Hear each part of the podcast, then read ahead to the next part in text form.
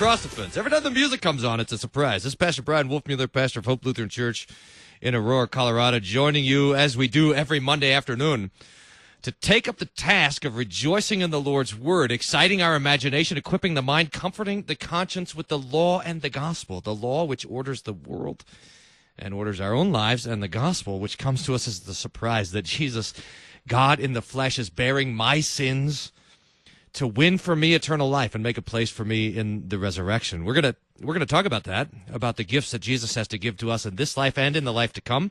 In the first, in the opening segment, and then as we always do, we're going to have a, a guest come on and bring us some curious something or other and uh, see what we can talk about. I might have something curious to add back. We're going to have Pastor Flamme, who is the senior pastor of Emmanuel Lutheran Church down in Roswell, New Mexico, join us in about 20 minutes to talk about who knows what. You got to stay tuned for that to see what kind of curious thing he's he's got. Although I'm suspicious, this guy likes Pastor Flamme. He likes to dig into the um, into the Orthodox Church Lutheran Church Fathers and pull out some stuff. So I'll bet you.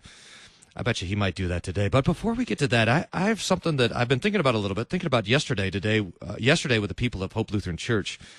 And that is the idea, uh, or maybe we should say that the temptation that we all have um, to, to, to be, well, to just say, say plainly, to be basically to act like we're atheists, to be, to be practical atheists, even though we say we're Christians we have a practical atheism that marks our life. If you were just to look at the the life of a person who claims to be a Christian and the life of the person who claims to believe in no God at all, and you say, well, what's the difference?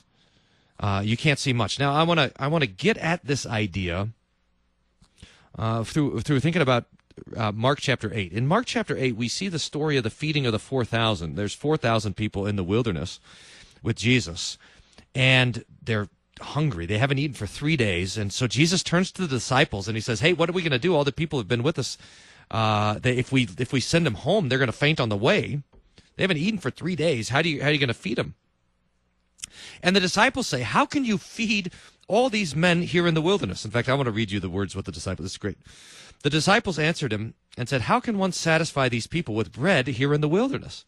Now, now that would be a good question for the disciples to ask if two chapters earlier, Jesus hadn't fed 5,000 people in the wilderness with five loaves of bread. I mean, this is just like a couple weeks ago. And as we're reading along, as you're just reading through the Gospel of Mark, and you read how Jesus feeds the 5,000, then it comes, to, you know, it's down the, uh, a, couple miles down the road, and they're in the wilderness later, and Jesus uh, says, hey, let's feed all these guys. And they say, how, how are you going to do that? And we, and we look at the disciples and we say, what kind of question is that? Are you guys that dense that you forget that easily what Jesus has already done? Now, before we get too uh, mean with the disciples, we have to remember that there is a there is a forgetfulness that fear causes us, and really all of us as Christians are sort of in the midst of, of wrestling with this fear because we, we see the things that Jesus has done, and faith remembers all these blessings, the promises that the Lord has kept with us, but fear makes us forget. So we something comes along, here comes a bill that you weren't expecting, here comes a sickness that you weren't expecting, here comes some bad news that you weren't expecting, and we, and we are it, it shatters us, it shakes us up, and we forget all the good things that the Lord has done. There's a there's a, a faith remembers, but fear forgets. This is the what the Psalms are always wrestling with, right? How long, O Lord, will you cast us off forever? Are you going to keep your promises with us? Because here we are surrounded by all these enemies, and we, we're in trouble, and we've forgotten all the good things that you've done. In fact, the Lord will chastise the people a lot, a lot of times. He'll say, "Did you forget? Did you forget Egypt? Did you forget the Exodus? Did you forget the Red Sea? Did you forget the manna?" Did you forget how Joshua, how I how, how I walked with you? Did you have you forgotten all the good things I've done for you in the past? Fear forgets, faith remembers. Anyway, the disciples are afraid. How are we going to feed all these people? We don't know. We're hungry. That's what we know. We know we're hungry. And we don't know how to get food. Now, that basic idea that we're hungry and we don't know how to get food, that, that is, a, is the basic and fundamental idea of materialism. And it's the idea that also haunts us. Because we, even though we are Christians, we've been baptized, And we've been preached to over and over again that Jesus is the one who takes care of us. He's the one who blesses us. He's the one who forgives our sins. He's the one who brings us at last to eternal life. He's the one that wins for us salvation. We're tempted to think that Jesus, his job is to take care of the spiritual things while we, it's up to us to take care of all the physical stuff. This is the temptation I want to talk about Uh, that that salvation is Jesus and Jesus alone. But but life in this world is me, sola meus, or whatever how you say that. It's just me. It's up to me. I've got to do it. If I want to if I want to sit at the eternal banquet, that's Jesus' job. But if I want to eat dinner tonight, I better do it. if it's it's just I better get after it. If I want to be clothed with eternal righteousness, well, Jesus will take care of that. But if I want to wear clothing today, then that's up to me. Now, it's true if you're with me so far, it's true that the scriptures do say paul for example says in second thessalonians he says if a man doesn't work he shouldn't eat. That the lord has given us work to do not only to feed and clothe ourselves but to feed and clothe our neighbor. We're to be helping people. This is the this is vocation that the lord uses our work to bless other people. But it is the lord who blesses. It is the lord who provides it's the Lord who opens his hands and satisfies the desire of every living thing. The Lord might use us to do it, but it comes from him. And this is what we're tempted to forget. We are tempted to forget that God takes care of both our spiritual life as well as our physical life. Now that that dualism we, it has been labeled, and and I want the listeners to this show to be very familiar with this term, to label this distinction between spiritual things and earthly things, and especially the idea that the spiritual things are good and the earthly things are bad, because that idea is Gnosticism. It's a uh, it's a broad philosophical and religious term that covers a lot of things, but the basic idea of Gnosticism is that the spiritual is good and the earthly is bad. The spiritual is holy and the earthly is unholy. And Gnosticism, it's like a it's like a religious or theological or philosophical parasite. It globs onto everything. There's there's Jewish Gnosticism, that's the Kabbalah. There's there's Islamic Gnosticism. In fact, a lot of Islam is Gnosticism to begin with, but there's a specific Islamic Gnosticism when you have the whirling dervishes. Almost all of the Eastern religions are Gnostic, and all the Greek ancient Greek stuff is Gnostic. I mean, remember when Plato, not not Plato, remember when Socrates drank the hemlock to, to so that he could set himself free? That's Gnosticism. The idea that I'm I'm trapped in the body and my spirit has to be released to go to the souls, in, uh, to, go to go to the forms. In fact, I was reading a couple of years ago the Gnostic Gospel of Judas. I don't know if you if you guys have seen that thing. It was floating around a few years back and they found a fragment of the book of Judas. And in that book, we know it's a Gnostic gospel just because of the content of the thing. But it's an amazing conversation between Judas and Jesus. In the Gospel of Judas, Jesus tells Judas that he's his favorite, that Judas is Jesus' favorite disciple. And why does he say that? Because Jesus says to Judas there in this Gnostic gospel, You are the one who will set me free. I mean, think about that. It's amazing. Judas, by betraying Jesus, will cause him to be put to death so that the spirit of Jesus can be released from the prison of his body. You are the one who will set me free. That's Gnosticism. And Gnosticism, like the theological, philosophical parasite that it is, it globs onto all of us. We are always, in every way, always tempted to Gnosticism. Our sinful flesh has a lot of our, our we're born with a sinful flesh and and we want to recognize that that sinful flesh has a religion or it has a theology that that that, that just kind of clings to us. It's like when you get your telephone and you and you unbox it from the store and it has an operating system on it. Just a, it just out of the box has a default operating system. So your flesh your sinful flesh has a default theological operating system. And and part of that operating system is among other things gnosticism. You are wired to think that the spiritual things are good and holy and that the physical things are not. That that uh that if it's if it has to do with the stuff of this world it can't have anything to do with, with God or with heaven. I, I think, by the way, that this is the basic idea uh, about why uh, so many Christian churches in the United States reject something like baptism saves or baptism forgives sins because they say baptism that's outside of me that water is out on the outside so it can't give spiritual benefit there, there's no reason in the Bible that it can't give spiritual benefit. The Lord gives spiritual benefit through all sorts of external things, starting with the body and the blood of Jesus there on the cross. That's a spiritual benefit from a very physical thing. And the Lord is always using physical things. I mean, he, lifts up the bronze serpent in the wilderness. He he uses the rod of Aaron to to bless the people. He uses the rod of Moses to cause the water to be parted. He's always using physical stuff. He I mean, the handkerchief of St. Paul is performing miracles. The your, the Lord uses physical things to give spiritual benefit, and the same thing is true with water and with the body and the blood and the bread and the wine. It's a physical thing to give a spiritual benefit. But Gnosticism looks at that and says, "No, no, no, no, no." We, we, we think that spiritual things have to be spiritual in the realm of my own heart. They all have to happen on the inside, and if it's outside, it can't bless. Now that creeps into our minds and into our thinking. It creeped into the disciples' thinking. I mean, they knew if you would have st- stopped the disciples here in Mark chapter 8 when there's 4,000 people to be fed and say, hey, Jesus, these people need some spiritual benefit. Where should they go? They would say, well, you're here. You can bless them. You can teach them. You can give them also, you can give them eternal life if you want to. You can save them from sin, death, and from the power of the devil. But for food, we don't know what to do. We don't know where you can go for that. We're not sure how to fix that problem. So Jesus has the people sit down and he says, look, it, I want to teach you guys something. Uh, and I and I want to hammer this thing home. That I, Jesus, am your Savior, but I am also your Creator. I, I take care of your life, but I also take care of your life eternal.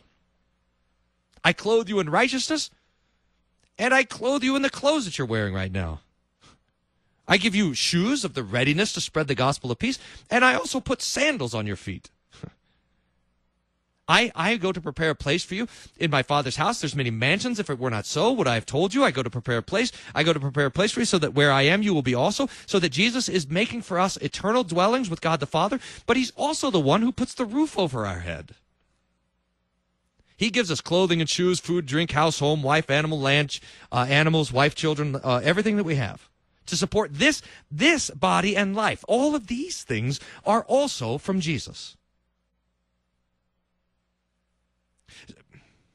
So that we can't have this idea that Jesus is the one who takes care of the spiritual stuff, but for the physical stuff, it's up to me.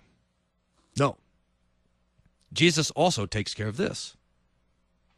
He, he also he he fills our heart with every good thing, but he fills our mouth with every. Open your mouth wide, the Lord says, and I will fill it.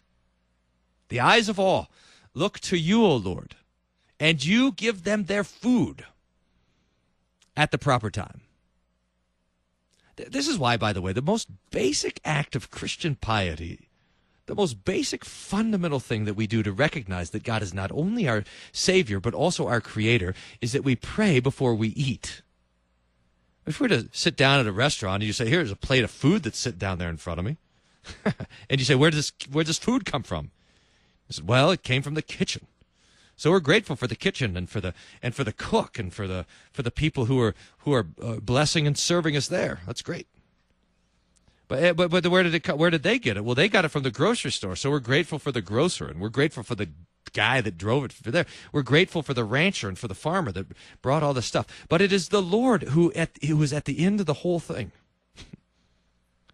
who's providing us with all these things, who's giving us all these things, who's blessing us with all these things, who's telling us that all these things not only belong to us, but that they first belong to Him. And they come to us as His gifts. So we fight back against this this gnostic this creeping gnosticism that is that is kind of lingering around and, and and assaulting us we fight back against it. We recognize that it's not just eternal life but also this life. And and really when it comes down to it this is what jesus teaches us. When he feeds the 5000 he, te- he feeds the 4000 and why the holy spirit has given us this text. It's to recognize that the hands that give us the forgiveness of sins by being nailed to the cross are the same hands that give us our daily bread. That the person who answers our petition, forgive us our trespasses, is the same Jesus who hears our prayer, give us this day our daily bread. And he answers it. in trouble, in fear, which makes us want to forget, we want to remember this Jesus takes care of us, body and soul, life and life eternal. All of it belongs to Him. And that's good news. I'm Pastor Brian Wolfmueller, and you are listening to Cross Defense this Monday afternoon on KFUO Radio. We're going to go to the break and come back on the other side with my friend, Pastor Brian Flamme of Emmanuel Lutheran Church in Roswell, New Mexico, who's going to bring something curious to the table, and we are going to eat it up. See what he's serving up. We're going to let him dish it out, and then we'll talk about it. If you want to join the shows, have anything to comment, uh, the best way to do that is Twitter. I've got the thing open right now. It's at B Wolfmueller at Twitter. I might even check it this week. So you can uh, write a note if you got questions. Send it up there, and we'll read it on air. Thanks. We'll go to the break. Stay tuned. We'll be right back.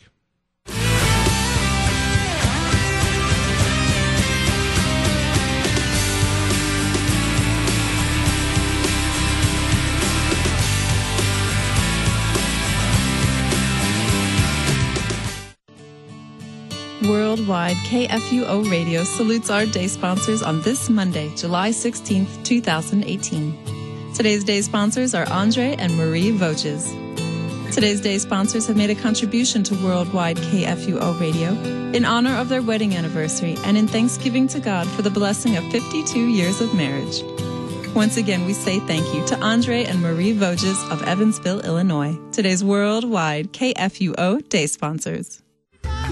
This week on the Coffee Hour with Andy and Sarah, we'll talk about what it means to be content with the Reverend Dr. Rick Marrs from Concordia Seminary, and we'll check in with the Naumann family serving as missionaries in South Asia. We'll check in on the Consortium for Classical Lutheran Education Conference, and Pastor Trevor Sutton addresses the question Is Facebook transforming religion? The Coffee Hour with Andy and Sarah, weekdays at 9 a.m. on KFUO, underwritten by Concordia University, Wisconsin.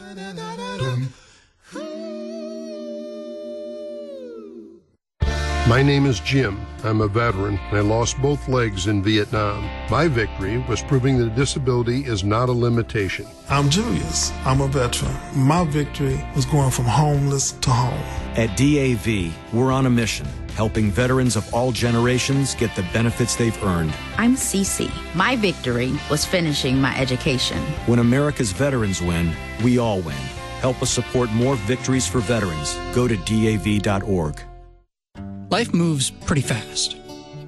One way or the other, it's pretty much guaranteed to pass you by. Missing out on a spelling bee or a softball game is bad enough, but what happens when you and your family miss out on God's Word? That's why we're here, reminding you every step of the way that the Word of God is not about what you do, but about what Jesus has done for you. Christ for you, anytime, anywhere. Worldwide KFUO.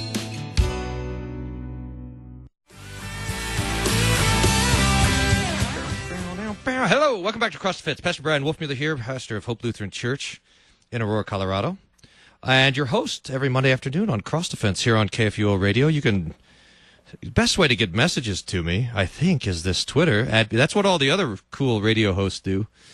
So we got it up and going at B Wolfmueller. Or you can tweet at Pastor Flamme, pastor of Emmanuel Lutheran Church in Roswell, New Mexico. What's your what's your Twitter there, Pastor Flamme? I have Twitter. I know you do. I've seen that Twitter of yours cause trouble before. How are things, by the way? I don't know. I don't know what my Twitter handle is. That's how often I use it. Uh, uh, let's see. I'll look it up for you while you tell me how things. How are things in New Mexico? Hey, oh, and also you you should tell me how things were in India. You were in India uh, a couple of weeks ago as well. So give us some updates. Yeah, that's right. Uh, the Reverend Doctor Edward Naumann, uh, who is a missionary uh, sent to Sri Lanka in South Asia, he invited me out to help teach a class on the Christology of the Old Testament at the seminary there in Nagercoil, India. And so that's at the very bottom southern tip of India. And the name of the seminary is Concordia Theological Seminary. And it was great. It was, I had a ton of fun. I was had a lot of fun uh, uh, going through the prophecies of the Old Testament with the students there and learning about how uh, Christ, his person and his works are clearly preached by Moses and the prophets. It was wonderful. That's fantastic. I, I, by the way, I found your Twitter in the meantime at Brian Flamme. You spelled Brian wrong, B R I A N F L A M M E. And your, for your profile picture, it looks like there's a 14 year old kid dressed in in like a military gear here. That's uh, discom- You know what, what? When did we start sending fourteen-year-olds into Iraq, Pastor Flamme? Yeah, I was like 16 in that picture, so don't don't go too hard on me there. Uh, you were going to bring something curious to the uh, to the uh, show today. What do you got? Yeah. So the question is, how do we read the Bible? Uh, obviously, it might seem to you, you open up the covers, you start reading the words on the page, and that's enough. But then your smart aleck friends will come up to you and say, hey, hey, well, it can't be that easy, obviously, because I'm a Methodist, and when Jesus says, this is my body, he doesn't say that the bread is his body. Uh, what he means is something entirely different.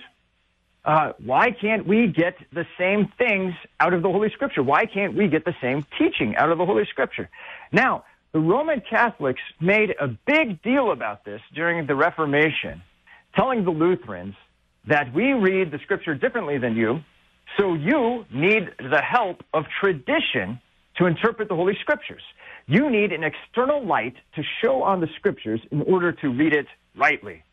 But the Lutherans maintain this. Uh, uh, taking their cue from Martin Luther and how he uh, uh, talked about the Bible and the Holy Scriptures, the Lutheran says that the Lutheran said that the Scriptures are clear, that the Scriptures are clear, that uh, they are illumined within themselves, and they illumine everything else that we uh, read outside of the Holy Scriptures. That the light of God to turn to make our minds godly, to read the Scriptures aright, all comes from the Holy Scriptures. And uh, because of that, uh, uh, I think it would be helpful to look at what John Gerhard has to say about uh, the interpretation of Holy Scripture, especially the necessary prerequisites before we get a godly interpretation for reading Holy Scripture. Now, when you say John Gerhard, are you talking about the man that our listeners was, would know as Johann Gerhard? I suppose. Isn't Johann and John the same name? I just like it's. I Johann. It just sounds like just just conjure up what comes to your mind when I say these two names: Johann Sebastian Bach or John Sebastian Bach. Which one sounds like a better musician? So. okay, so you got Johann, uh, and this is you're going to give us his instructions for. Sorry, I'm just sitting here trying to throw you off. I, uh, you're going to give us his instructions for the necessary prerequisites for a right reading of the Scripture. Yes.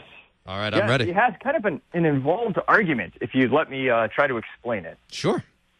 Yeah. Okay. So this is what he says: All knowing is in the interaction between the thing to be known and the intellect doing the knowing. Okay? So the idea there is that in order to know a thing, your intellect has to interact with an objective thing outside of itself in the world. And through this interaction of the intellect and this objective thing in the world, then a thing can be known. Now, uh, Gerhard goes on to say that it is necessary that the intellect have the capacity to understand the thing that is objective and outside of itself, right? And so if you hold up, uh, I don't know, a math problem to the intellect of a chipmunk, it wouldn't do it much good, right? It doesn't, it lacks a certain mathematic capacity to understand two plus two equals four. Maybe, maybe it's, I don't know. I suppose it depends on the chipmunk. Yeah, I chipmunks, suppose. chipmunks in Colorado. But I got your point. okay. Well, uh, because of that, uh, Gerhard recognizes that there's a problem. The human mind, by Scripture's own admission, is not capable of understanding the Holy Scriptures. It's not capable of, uh, of understanding them. So he says, because the divine mysteries of the faith have been put forth in the Scriptures and originated from God's immediate revelation, they therefore exceed, exceed the sphere, so to speak, of our understanding, which has been wretchedly corrupted through sin. And then he quotes from the Holy Scriptures, uh, 1 Corinthians chapter 2, verse 14. The natural man does not perceive the things of the Spirit of God. They are folly to him, and he cannot understand. And then he continues, accordingly, the illumination of divine light is required besides the natural capacities of our understanding and our uh, original, so to speak, abilities. Otherwise, the mysteries put forth in the scriptures will be for us a closed and sealed book. Now, by the way, what are you reading from? Which Gerhard thing is this? I don't know. There are a bunch of books that are published by CPH. Uh, they're in these large maroon volumes. Is, that, Uh, is this like on the scripture or something like that?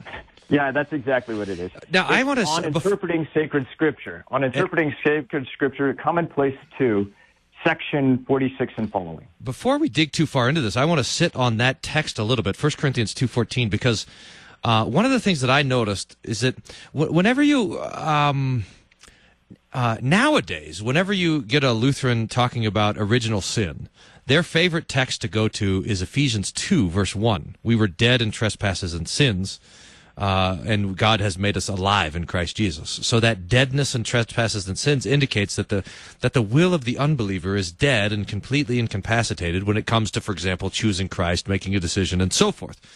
But I think that the text that our Lutheran fathers, the Book of Concord, our Lutheran confessors, etc., that they used and loved even more than Ephesians 2 was this text that you've pointed out, 1 Corinthians 2:14, the natural man does not receive the things of the spirit of God, nor can it. They are Right. spiritually It- discerned. They love that text. And there's probably a good reason why. It's because we can recognize the activity of the sinful flesh in this world, right? Uh, dead things don't uh, uh, do anything, right? They just sit there and they decompose, you know, they smell bad. Uh, but, however, our flesh, though it is spiritually dead, right? St. Paul is absolutely right about that. At the same time, it is actively working against God's word. It's actively working against the gospel, as St. Paul says in Romans. See, now you made me it on Twitter, so I don't have my scriptures over here. There it is. Yeah, for the for the mind that is set on the flesh is hostile to God. Right. So now we're talking about an active hostility against the word of the Lord, against God. And this verse here in 1 Corinthians talks about it. The issue uh, that, that Paul wants to talk about isn't deadness, right? It's the issue of blindness and walking around, stumbling around in the dark, not being able to find your way. It's a, it's a better way to talk about uh, the fact that there are variant readings of the Holy Scriptures, right? But there is only one true light by which you can read them, uh, uh, which is going to be Gerhard's point. So the deadness, I mean, a, a person who's dead, they're not doing any good works, but neither are they actively committing any sins. But an enemy of God is not only not doing good, they're they're actively pursuing evil. They are enemies of God, rebels, uh, and so- and so forth. So it's it's beyond dead. We are, according to our sin, it's not only that we lack a capacity for good; it's that we have an expanded and ever expanding capacity for evil. Yes, that's we're not right. we're not rocks. I mean, we are the enemies of God who have picked up rocks to throw at him. That's the that's this the difference there. Huh? Exactly. And that's going to be very important when uh, uh, he goes on to describe uh, the clarity versus the obscurity of Holy Scripture and where we are to uh, identify both the clarity and the source of the clarity and the obscurity. And what the obscurity in human beings is what uh, uh, twists the clear words of the Holy Scripture. So let's see, so let me see if I uh, if I am caught up in, on the argument, and then you can press it forward. So first, Gerhard starts about how you know a thing. There has to be an inner. It has to be the intellect has to interact with something, a thing or object outside of it. Uh, And to do that, uh, to to result in knowledge, the intellect has to cap- has to have the capacity to comprehend or know the thing which it wants to know. And so we come to the first problem: is that the the human, the natural mind is not capable of knowing the scriptures. That's the text that we've been told, and therefore the con- the this kind of minor conclusion that's coming from that is that there must be something added there must be something the lord must act in some ways to make us capable of understanding the scriptures themselves Yeah, that's right. And this is the thing. He says prayer is necessary for us to receive the divine and supernatural light of the Holy Spirit. And then he quotes from the Holy Scripture Luke chapter 11, verse 13. For the Holy Spirit is given to those who ask. Again, John chapter 1, verse 18. The Son, who is at the bosom of the Father, reveals to us the mysteries of our salvation, right? And then he quotes from uh, uh, John chapter 6, verse 44 No one comes to the Son unless the Father draws him. Uh, and then First John chapter 2, uh, uh, verse 27 His anointing teaches you about everything. And then we all know John chapter 16, verse 13 the Spirit uh, is the one who leads into all truth.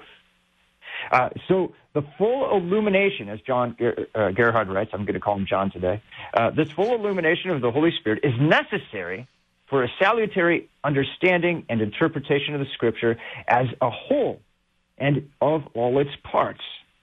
Uh, this is why all readers and interpreters of Holy Writ need to pray that they would receive such illumination of the divine light and that these prayers should be in earnest.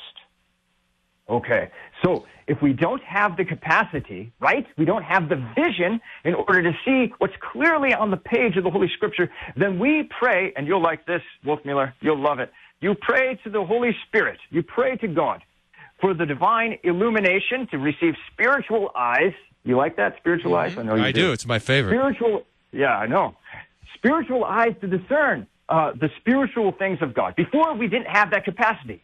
Uh, we were uh, uh we were sinners. Uh, we were flesh. Uh, our minds didn't have the capacity to receive spiritual things of God from the Scripture. But with the illumination of the Holy Spirit, we can and we do. All right, now I want to. So okay, so let me. I, there's two ways I want to go on this. so f- the first is we walked by this Luke 11 passage which is something that I'm curious of. So I want to stop, even though it's slightly off topic. I want to ask you about Luke 11, and then I want to I want to circle back around and and explore what what the natural man can know of the Bible so, uh, uh before we get we to the spiritual life. Yeah. Bart Ehrman or something like that, huh? Right, right. So that's so, but but Luke 11, that's where um, Luke gives us the Lord's Prayer right there in Luke chapter 11. The disciples come to Jesus and say, Lord, teach us to pray like John teaches his disciples to pray. So he says, when you pray, pray this. And he gives them a summary of the Lord's Prayer there, the seven petitions. And then he says, the Holy, the, God will give the Holy Spirit to all who ask of him. That's the pr- promise that Gerhard had, um, had uh, underlined there for us, which is an amazing promise. I mean, just for us to sit back and think about that God has promised to give the Holy Spirit to all who ask for the Holy Spirit. That's a that's that's a you know we want to we want to cash that promise. Lord, you promised to give us the Holy Spirit. Please give us the Holy Spirit. But the curious thing for me, which I want to get your thoughts on, is that when you look at the seven petitions of the Lord's Prayer, uh, hallowed be thy name, thy kingdom come, thy will be done, give us this day our daily bread, forgive us our trespasses, uh, lead us not to temptation, deliver us from evil. There's not a petition that says, give us the Holy Spirit. There's no Holy Spirit petition there. So it it seems like at least at first it doesn't quite fit that Jesus says, "Pray for these seven things: my name, my kingdom, my will, your daily bread, your forgiveness, and so forth." And then he says, "And know that whenever you ask for the Holy Spirit, God the Father will give him to you." H- how is it that the that the Lord's prayer is a prayer for the Holy Spirit? That's I think my question. There's, you're, well, well, if you were to just stop and meditate on the first three petitions, right? Uh, the holiness of God's name, that his kingdom comes, that his will is done. As Luther describes in the explanation to those uh, petitions, all of these things come to us by the Holy Spirit. That if Christ had not sent the Holy Spirit on Pentecost, if, if Christ had not bound the Holy Spirit to his word and the preaching of his word, then we would not have the holiness of God's name among us. We would still be pagans. Uh, we would not be in the Holy Christian Church. We would uh, be in the kingdom of the devil and uh, we would not uh, uh, receive the will of God, which is to be saved. All of these things come to us by the agency and the work of the Holy Spirit bound up to the Holy Scriptures. So I think, uh, uh, I don't know, I, I didn't really think this was a problem before, but I suppose it is for you. I'll try to teach you. Yeah, I don't. Dude, that's ask, perfect because I mean, so Luther does that. He adds the Holy Spirit to all of those petitions when right. he unfolds yeah. them in the Catechism, and and then he expands. So uh, uh, hallowed be thy name, that God would send his Holy Spirit so that his word would be preached, and we as the children of God would lead God, godly lives according to us. Grant us this, dear Heavenly Father. So, so that God's name is his word. And really, I think what Gerhard then is meditating on is this spiritual understanding of the second petition, hallowed be thy name, or the first petition, hallowed be thy name, that the Lord's word would come to us. His word can come to us without it being holy, but his word would come to us and it would be holy to us, that we would treasure it, and that it would sanctify, it would make us holy. That the that the holiness of the Holy Spirit would be added to the word here, so that we would have this great benefit from it. Yeah, no, I I think you're right. Uh, he knows uh, that the Father desires to give us all good things, right? Everything that is that is good that can be given to human beings is articulated in the Lord's Prayer. And, and part of that is also the Holy Scriptures, that we would receive the Holy Scriptures as a gift. I mean, I imagine that he also has in his mind, even though uh, he didn't write it down here, uh, where, where Jesus says in John's Gospel, right? Uh, uh the words that I have spoken to you are spirit and life, right? Mm-hmm. Uh, that he knows that, uh, that these spiritual words of the Holy Scripture are one of the good gifts of God. It has to come to us by the Holy Spirit. Um, so, anyways, uh, if, if you'll let me continue on with the argument. We'll, we'll yeah, well, we'll, well let's go to. We, so we got to go to the break here in just a second, Pastor Flamme. So in oh, fact, sure. why don't we go to that now? We'll go to the break. We'll come back on the other side. So and we'll push a little bit further. I want to before you. Before you get to, uh, Gerhard, I want to just take one more step to the side and talk about the natural and what the natural man can know, and then we'll let Gerhard oh, keep yeah, pushing yeah. us a little bit forward. So, so you're listening to Cross Defense uh, on KFU. I'm Pastor Brian Wolfmueller, pastor of Hope Lutheran Church in Aurora, Colorado. That's Pastor Brian Flamme on the other side of the line, pastor of Emmanuel Lutheran Church in Roswell, New Mexico. Uh, we'll be back. We're going to talk about more about Gerhard and the Holy Spirit and prayer before reading the scriptures. Uh, stay with us. We'll be back soon.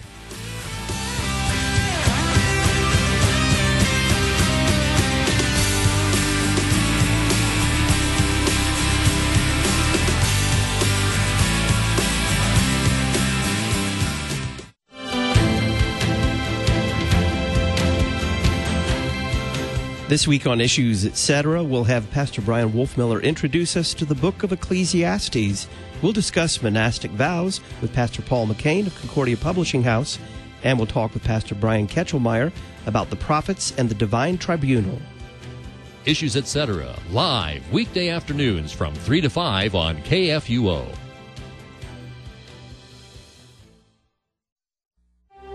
A long-standing tradition here at Worldwide KFUO is to broadcast live worship services for those unable to attend worship or for those who benefit from hearing God's Word online or on KFUO. This Sunday, our 8.15 a.m. worship comes from Ascension Lutheran Church in St. Louis, Missouri, where Reverend Matthew Clark presides as senior pastor. Our 10.30 worship comes from Our Savior Lutheran Church in Fenton, Missouri, where Reverend Mark Stell presides as senior pastor.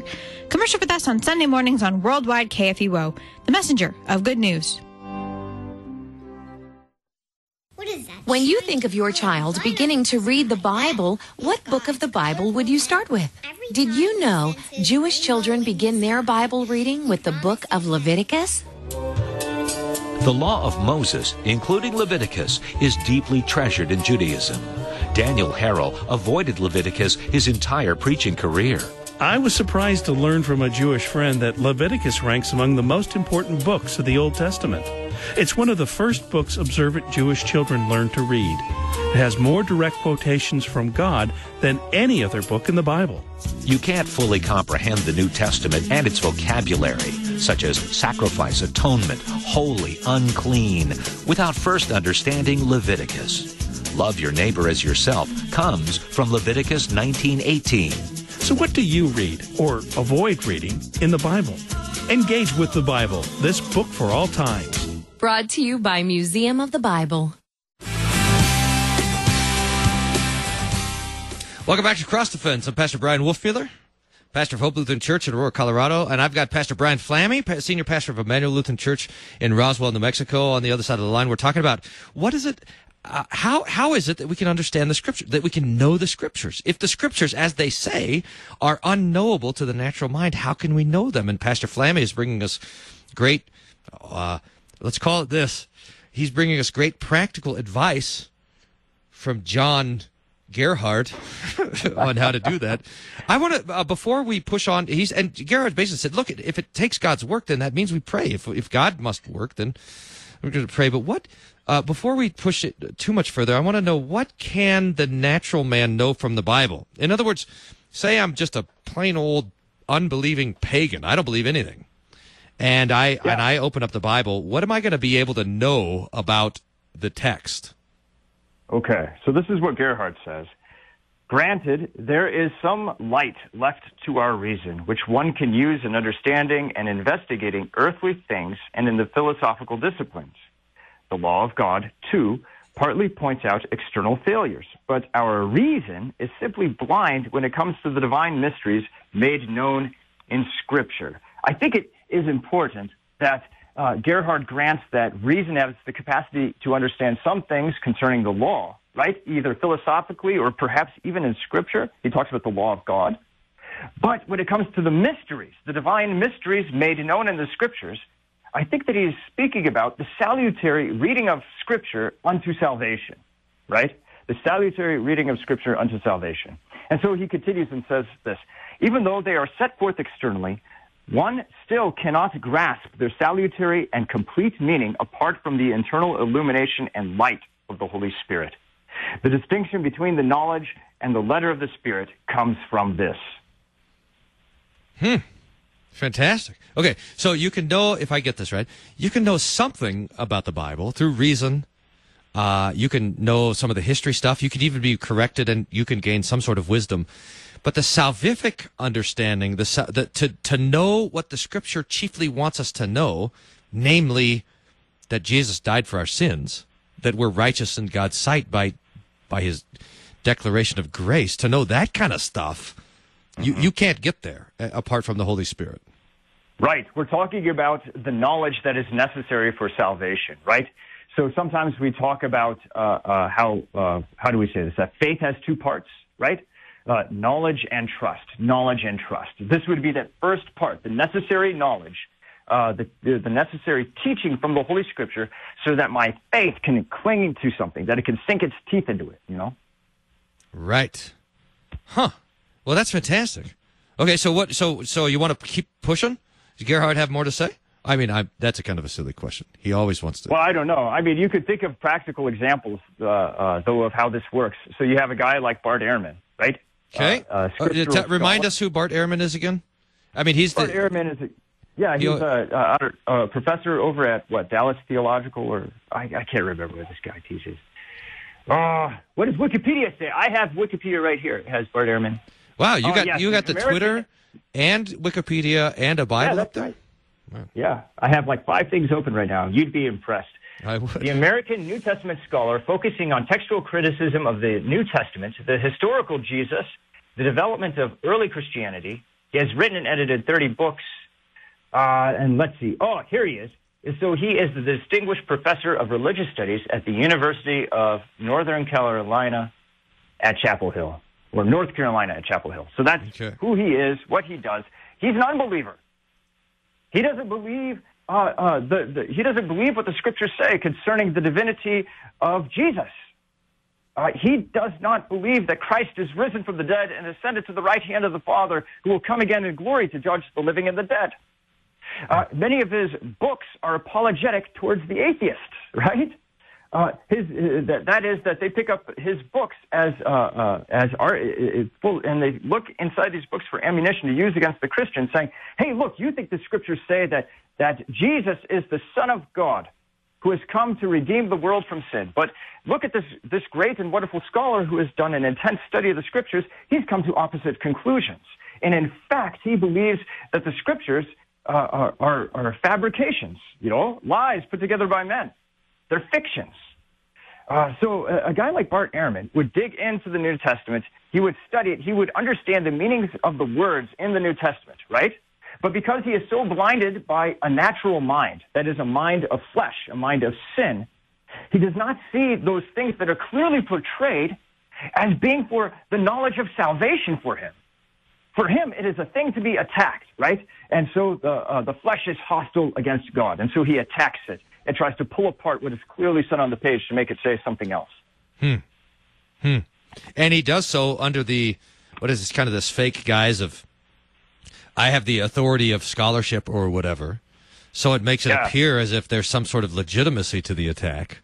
Yeah. Uh, no, that, a, that, that a reasonable person looking at the scriptures would conclude that what they're absurd, uh, contradictory, irrational, and full of nonsense or things like this.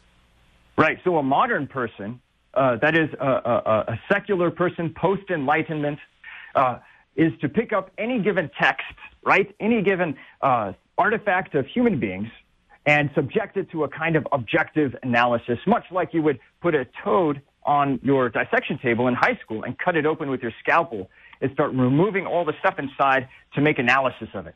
So also, uh, literary critics think we should do the same with all texts and the scripture. But immediately, from that perspective, what have you done to the Holy Scriptures? You ha- are approaching the Scriptures with the assumption that they are not holy, that they are not spiritual, that you stand in judgment over them. Now, Gerhard is the opposite.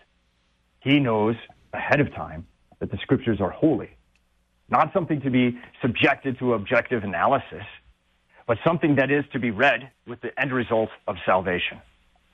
And so he says, eh, of course you would pray to the Holy Spirit. Of course you would pray that he would illumine you to read the scriptures aright so you don't become like a man like Bart Ehrman who, who digs into the, the wording of the scriptures to make it say anything other than what it clearly says, uh, uh, to keep people away from salvation. Rather, because you are baptized, uh, you dive into the Holy Scriptures expecting to find your Lord, your Savior.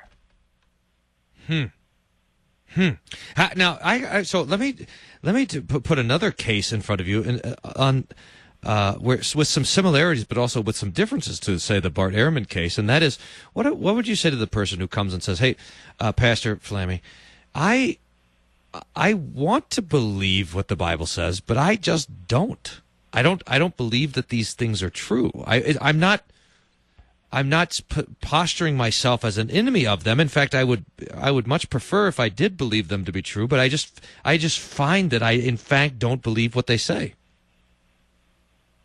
That's it. Well, uh, there could be any number of reasons for that. I find that often when people say things like that, they they're judging the Holy Scriptures against their own experience and against their own conclusions from that experience as to what they consider to be possible or feasible, right? Uh, so that a man could walk on water. Right? Experience says that when men step out into the onto the water, if it's not frozen, they fall through it. But the Holy Scriptures say that Jesus, right, by his divine power, walked upon the water as a demonstration of his divinity. Uh, uh, a person who has been taught from infancy, right, in this modern secular world, to trust in the data of experience will, of course, have trouble uh, believing that it is possible that a man step onto the water and walk upon it right? Because he always has these pre, uh, uh, how do you, uh, what do you call them? These uh, presuppositions. Is pre- that the word? You're... Yeah, thank you. Presuppositions in his mind. He always has these presuppositions in his mind uh, concerning uh, concerning God's existence and involvement in the world. And to be a truly objective secular person, you have to remove those two premises that God exists and that He is active in the world. You have to take those two premises and exclude them right? This is how we've been taught, taught to think from infancy. And so, of course, a person may desire to, to believe the Holy Scriptures, but this aspect of the flesh is still clinging to them uh, to try to, that's always fight, making war against uh, uh, the wisdom of Christ and the Holy Scripture. And if that so happens, the best advice that uh, we can actually give to such a person is what? To pray. mm. oh Lord, grant me your Holy Spirit to overcome the unbelief of my flesh, so that I may receive your word as truth and be saved by it. I mean, that is that would be an example of a godly prayer of someone in that same kind of position. Does that make sense? Yeah, it reminds me. I just thinking about this because that phrase "spiritual eyes," as as far as I know, occurs once in the Bible. It's in when Paul's writing uh, to the Ephesians, and it's when he's reporting in that uh, place, Ephesians chapter one or two. I'm going to find it. He's saying, "This is what I pray for for you."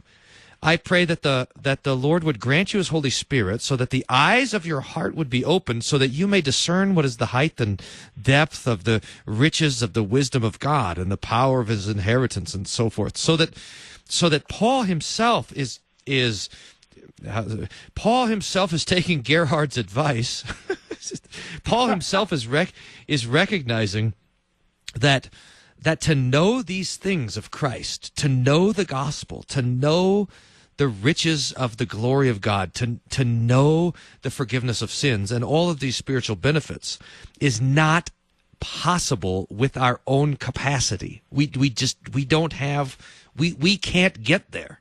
I, I can't know how much Jesus loves me unless the Holy Spirit uh, gives me the capacity to know that. And so Paul prays not only for himself, but he also is especially praying for the churches that God would grant the Holy Spirit to the churches so that they would believe the things that Paul's writing and the, the things that Paul's teaching and the things that the pastor's saying to them and the things that the prophets want them to know and so forth and so on. It's only by God's work that any of these things can be known at all. Right, right. Yeah, yeah. No, that's that's right. I'm glad you were able to incorporate the heart eyes of St. Paul into there. That that pleases me. It, uh, I'm, I, am looking for the text right now because I know it's your favorite thing. the heart eyes. Do you want to tell them why I have a problem with uh, uh, with St. Paul and the Holy Spirit here? Well, probably because, you have a blind heart. I can't remember exactly what your problem is with.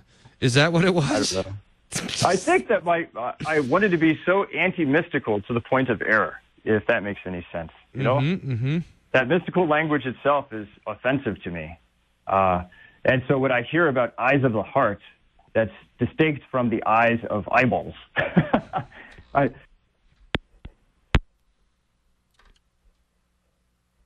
Hello, are you there, Pastor Flamme? I can't tell if I've lost you or if you guys have lost me.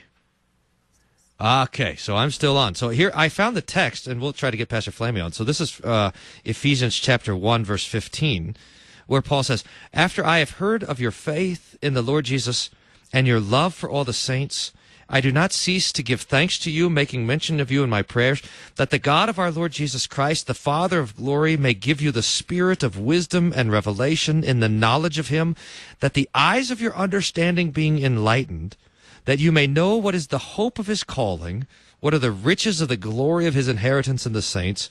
And what is the exceeding greatness of his power towards us who believe, according to the working of his mighty power, which he worked in Christ Jesus? So that Paul, this is what what we're talking about here. Uh, that the that Paul understands that to know the the height and the depth of the love of Jesus is is something that is only possible when the Holy Spirit gives us that gift. And so, and so Paul prays that the Holy Spirit would continue to give us that gift. Now, this is so great. By the way, it's, it's just making me think of an any number of things. And that is that when we, for example, as Christians think of our, of our family and our friends who do not know the love of Christ, who, who don't believe what the Bible says about whatever, sin, death, resurrection, and so forth. Uh, what are we supposed to do in those circumstances? Well, just what Gerhard says. Not only do we pray for ourselves that we would be able to understand the scriptures, but like St. Paul, we pray for those for those people around us that they would also understand the scriptures, that the Lord would also enlighten them. So as soon as we pray, hallowed be thy name, that is that the Lord's word would would be made known among us, then we pray thy kingdom come, that is that the words the Lord's word would be known among our neighbors and our friends, and that the the word of the Lord would expand uh, and be brought to, to more people. It's really it's really quite stunning that that when we know that that um, that Jesus is the one who gives these gifts, not only of salvation but also of understanding salvation. That sets us to the work, to the chief work above all other works, and that's the work of prayer. Pastor Flamme, are you back on, hanging around? He's blank. He's he's bailed out on us altogether. Well, that's good. So you guys can hate tweet Pastor Flamme at Brian Flamme. Uh, let him know that you appreciate that you appreciate uh, Pastor Gerhard being called Johann. You guys can let him know about that. And you guys can also let me know what you uh, think about this topic and this conversation. And, uh, and let us know what we should talk about in future conversations here on Cross Defense. So that's at B. Wolfmueller at twitter.com. It's good for us to remember to wind this up and maybe put a bow on the whole thing. It's good for us to remember that our lives are in the hands of the Lord who loves us. I mean, everything comes from Him. The first article of the, of the Creed reminds us that God has created us and created all creatures. The second article of the Creed reminds us that Jesus is our Savior, who's died for us to forgive our sins.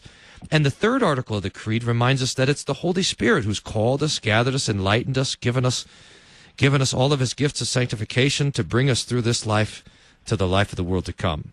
Pastor Flamme, I'm putting a bow on all this stuff. You want to add? Uh, we got about 30 seconds. You want to add a final uh, parting word?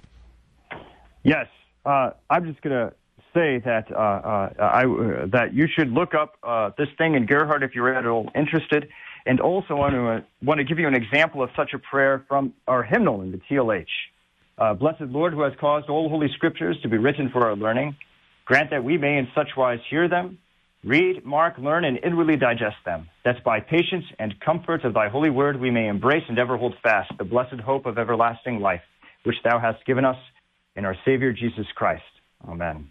Amen. May God grant it. Pastor Flamme, thanks so much. I'm Pastor Brian Wolfmueller, pastor of Hope Lutheran Church, Aurora, Colorado. That's Pastor Brian Flamme of Emmanuel Lutheran Church in Roswell, New Mexico. And you're listening to Cross Defense, enlightening the mind, exciting the imagination, comforting the conscience, all with God's word, which is new to us every day, which is brought to, which is given to us as a gift, even to our dead, alienated, enemy minds. It's given to us as a gift by the Holy Spirit so that we are enlightened, gathered, sanctified, made fit for the vision of the face of Jesus, which God will grant to all who die in Christ. Talk to you next week.